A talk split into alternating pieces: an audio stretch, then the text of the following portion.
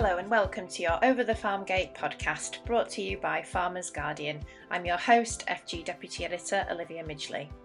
Well, I hope after the bank holiday weekend you're sun kissed and not sunburnt, but it's great to finally have some summery weather, isn't it? Perfect for all this silaging that's taking place. Well, this week it's part two of our Farming Can campaign series, which this time is focusing on how farming can deliver rewarding careers and how the industry is working to be attractive and welcoming to all. Here's Jez Fredenburgh, who's taken a deep dive into the diversity and inclusion space. Listen up, anyone who's interested in entering the agricultural sector, particularly if you think you don't fit the typical candidate profile. Maybe you're from a city, maybe you're a person of colour, maybe you're female or trans, maybe you're part of the LGBTQ community, maybe you're not from the UK because actually we'll be hearing in a moment why farming very much needs you and the different skills, ideas, and experiences that come with a more diverse workforce, and just how much opportunity there is across the sector for all different types of people. And so we will also today be tackling the more thorny subject of why farming still has some way to go on diversity and how it can change that. I'm excited to be joined by two people in farming who very much break the mould in multiple ways and who have become well known champions of diversity in the sector.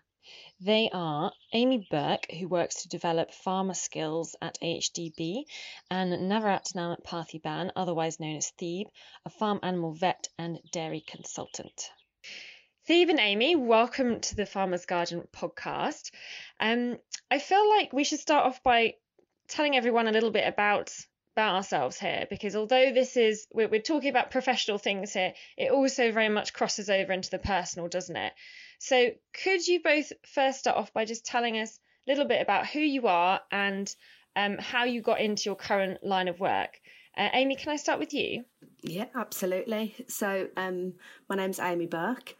I am from Birmingham, as you probably will pick up from my accent. So I actually am not from a farming background. I, I live in the middle of the city and I have done all, all my life. In fact, I, I, never even saw a real live animal till I was 18 and, and went to Harper Adams University.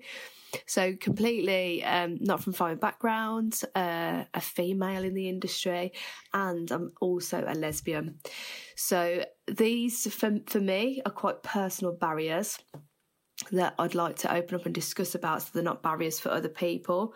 Yeah, brilliant. Thank you, Amy, and thanks for being so so open about everything as well. Um, Thebe, what about you? Hi, hi everyone. So I'm Thebe. Um, so I, I grew up in the north, even though you couldn't tell from my accent. I'm uh, a farm animal vet, uh, so I qualified in Edinburgh. I'd sort of always wanted to be a vet, and I think I sort of just before vet school, I saw sort of some experience on a farm. And when I was at vet school, I grew loving farm animals, and I've worked in clinical practice all over the country. I worked in, in pharmaceuticals, uh, and then I taught at the Royal Agricultural University for a few years as a senior lecturer. Um, and now I'm a dairy consultant. I co founded in 2016 the British Veterinary Ethnicity and Diversity Society. Um, and that's really about promoting, supporting, and celebrating diversity. Um, and it started mainly in the veterinary profession, but um, I'm doing a lot of work in the agricultural sector as well. And I think there's a lot of um, commonality between both sectors, and so there's a lot that we can learn from it.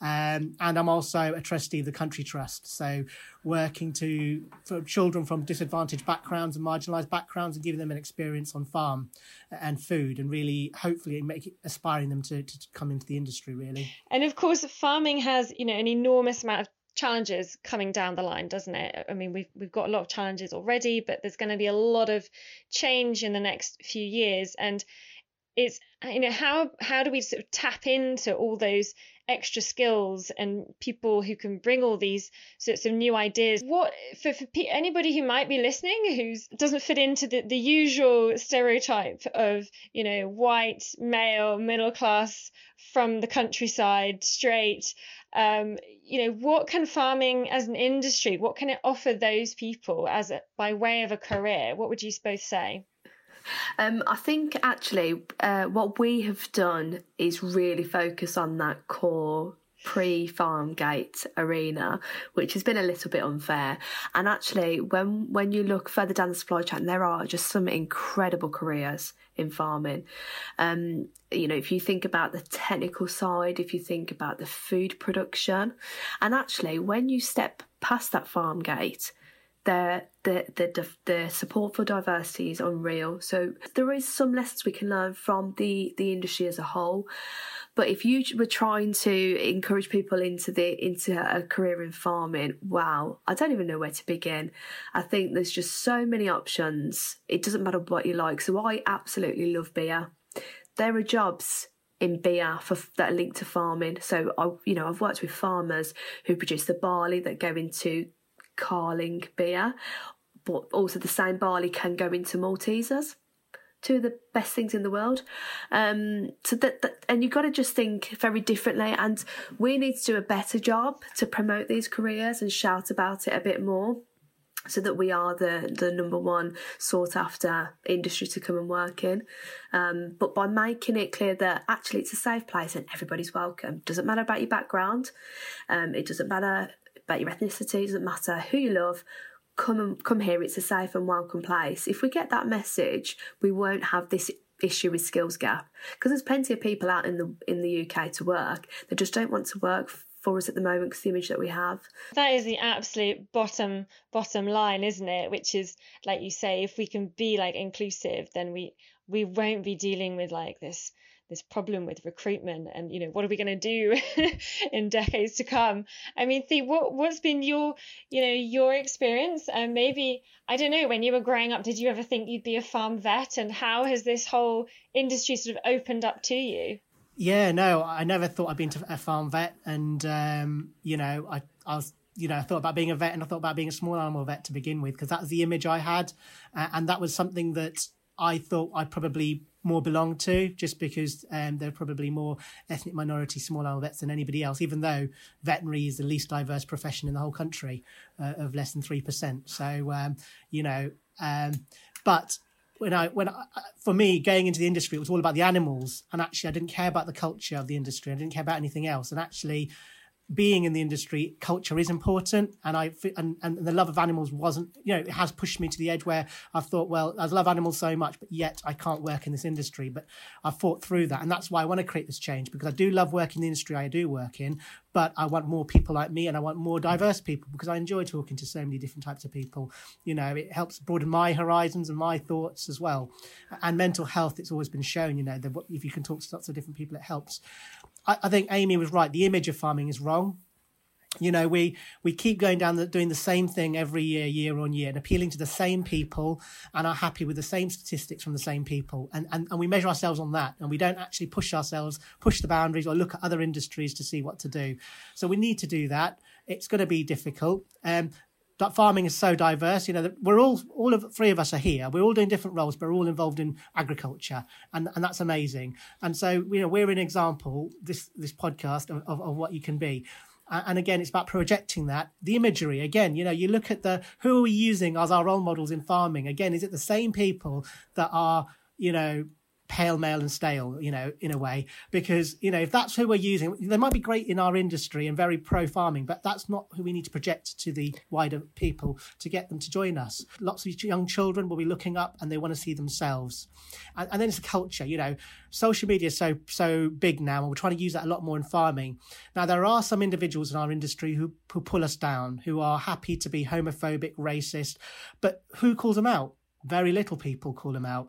You know, it'd be important the big industries call them out, say that we don't stand with these people, and show the image of the industry being forward thinking and fighting against prejudice and discrimination. Because again, as a young person, you know, young people now are looking for those things. They're not looking just for the job; they're looking for where the, the, the where they work. And if a if a sector can show that strength uh, calling out problems, sell the, the, the diversity of options here. You know, if you're in, in, in, accounting, you can still work in farming. If you're into banking, you can still work in farming.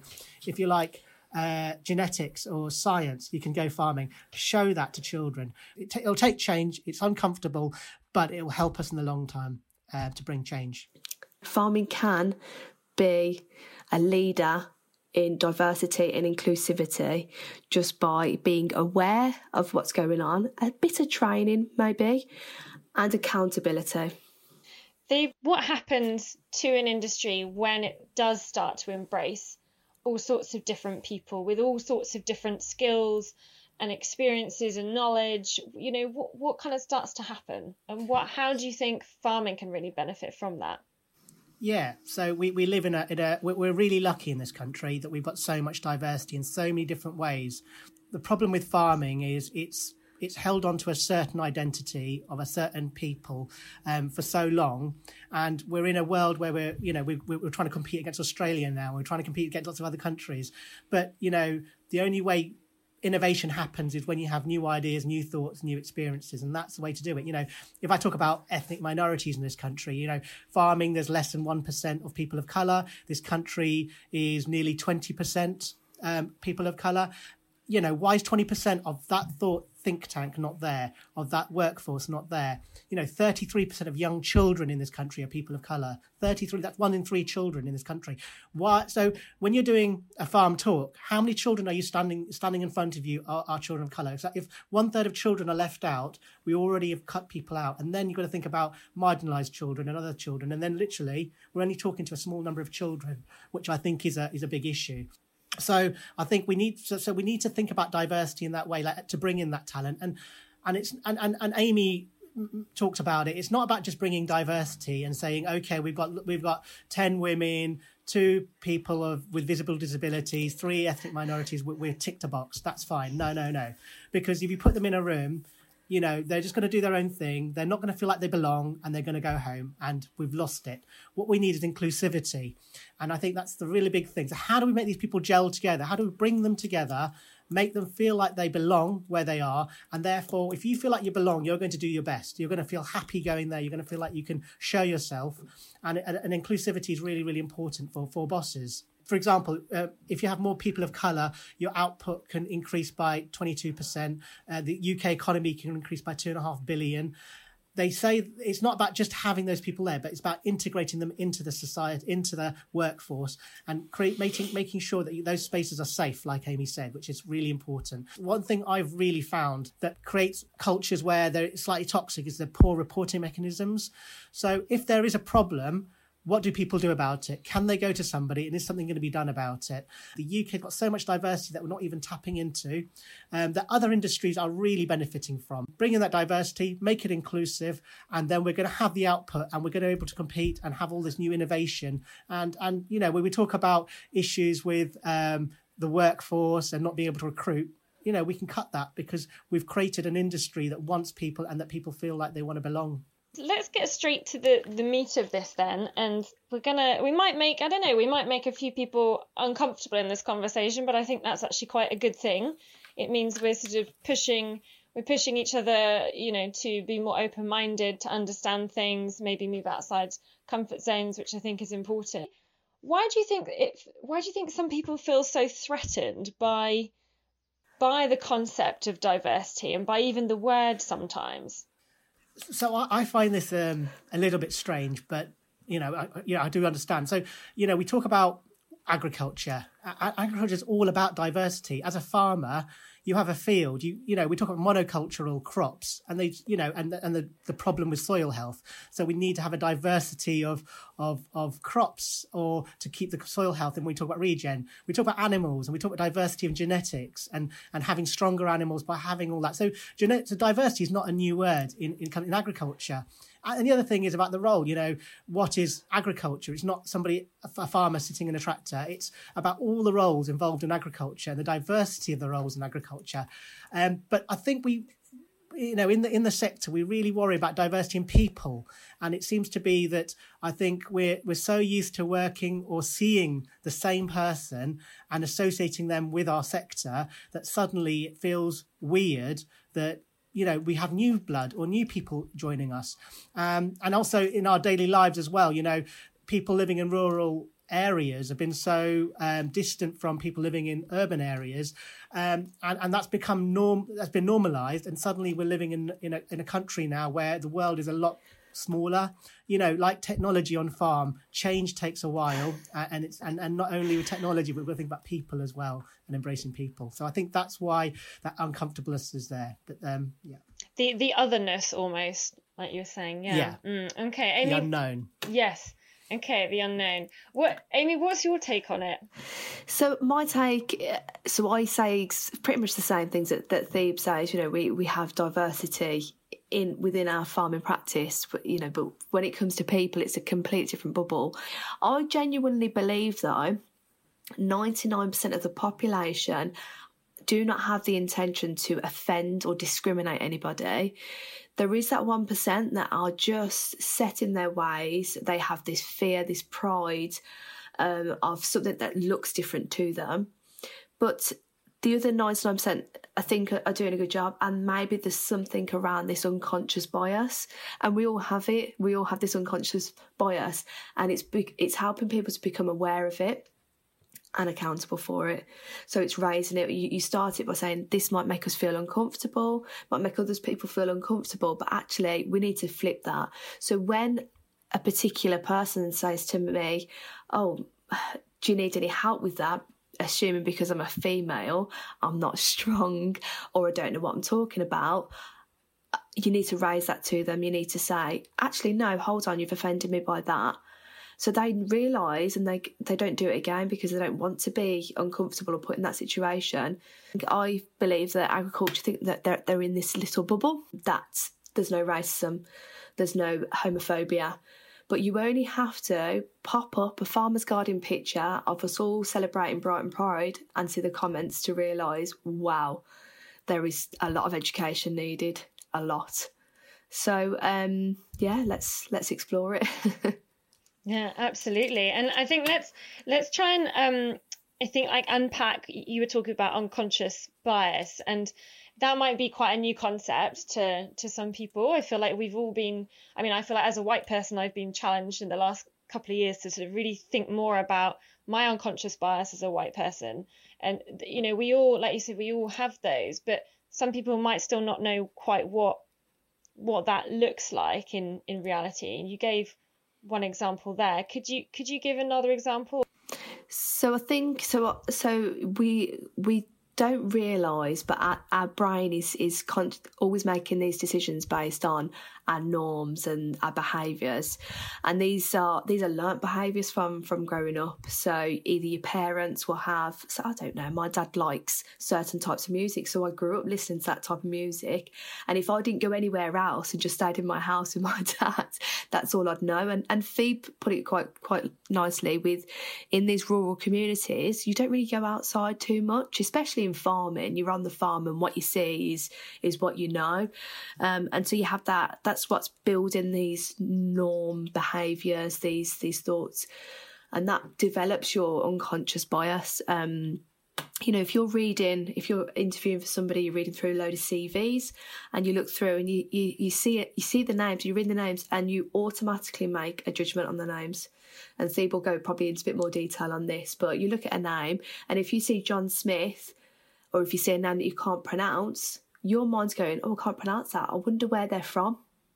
They're probably more than likely from from England, but you've made that you've made that judgment straight away, and it's being aware I've made that judgment, and I shouldn't be making any any kind of judgment like that. I'm sure Thebe can add on to that.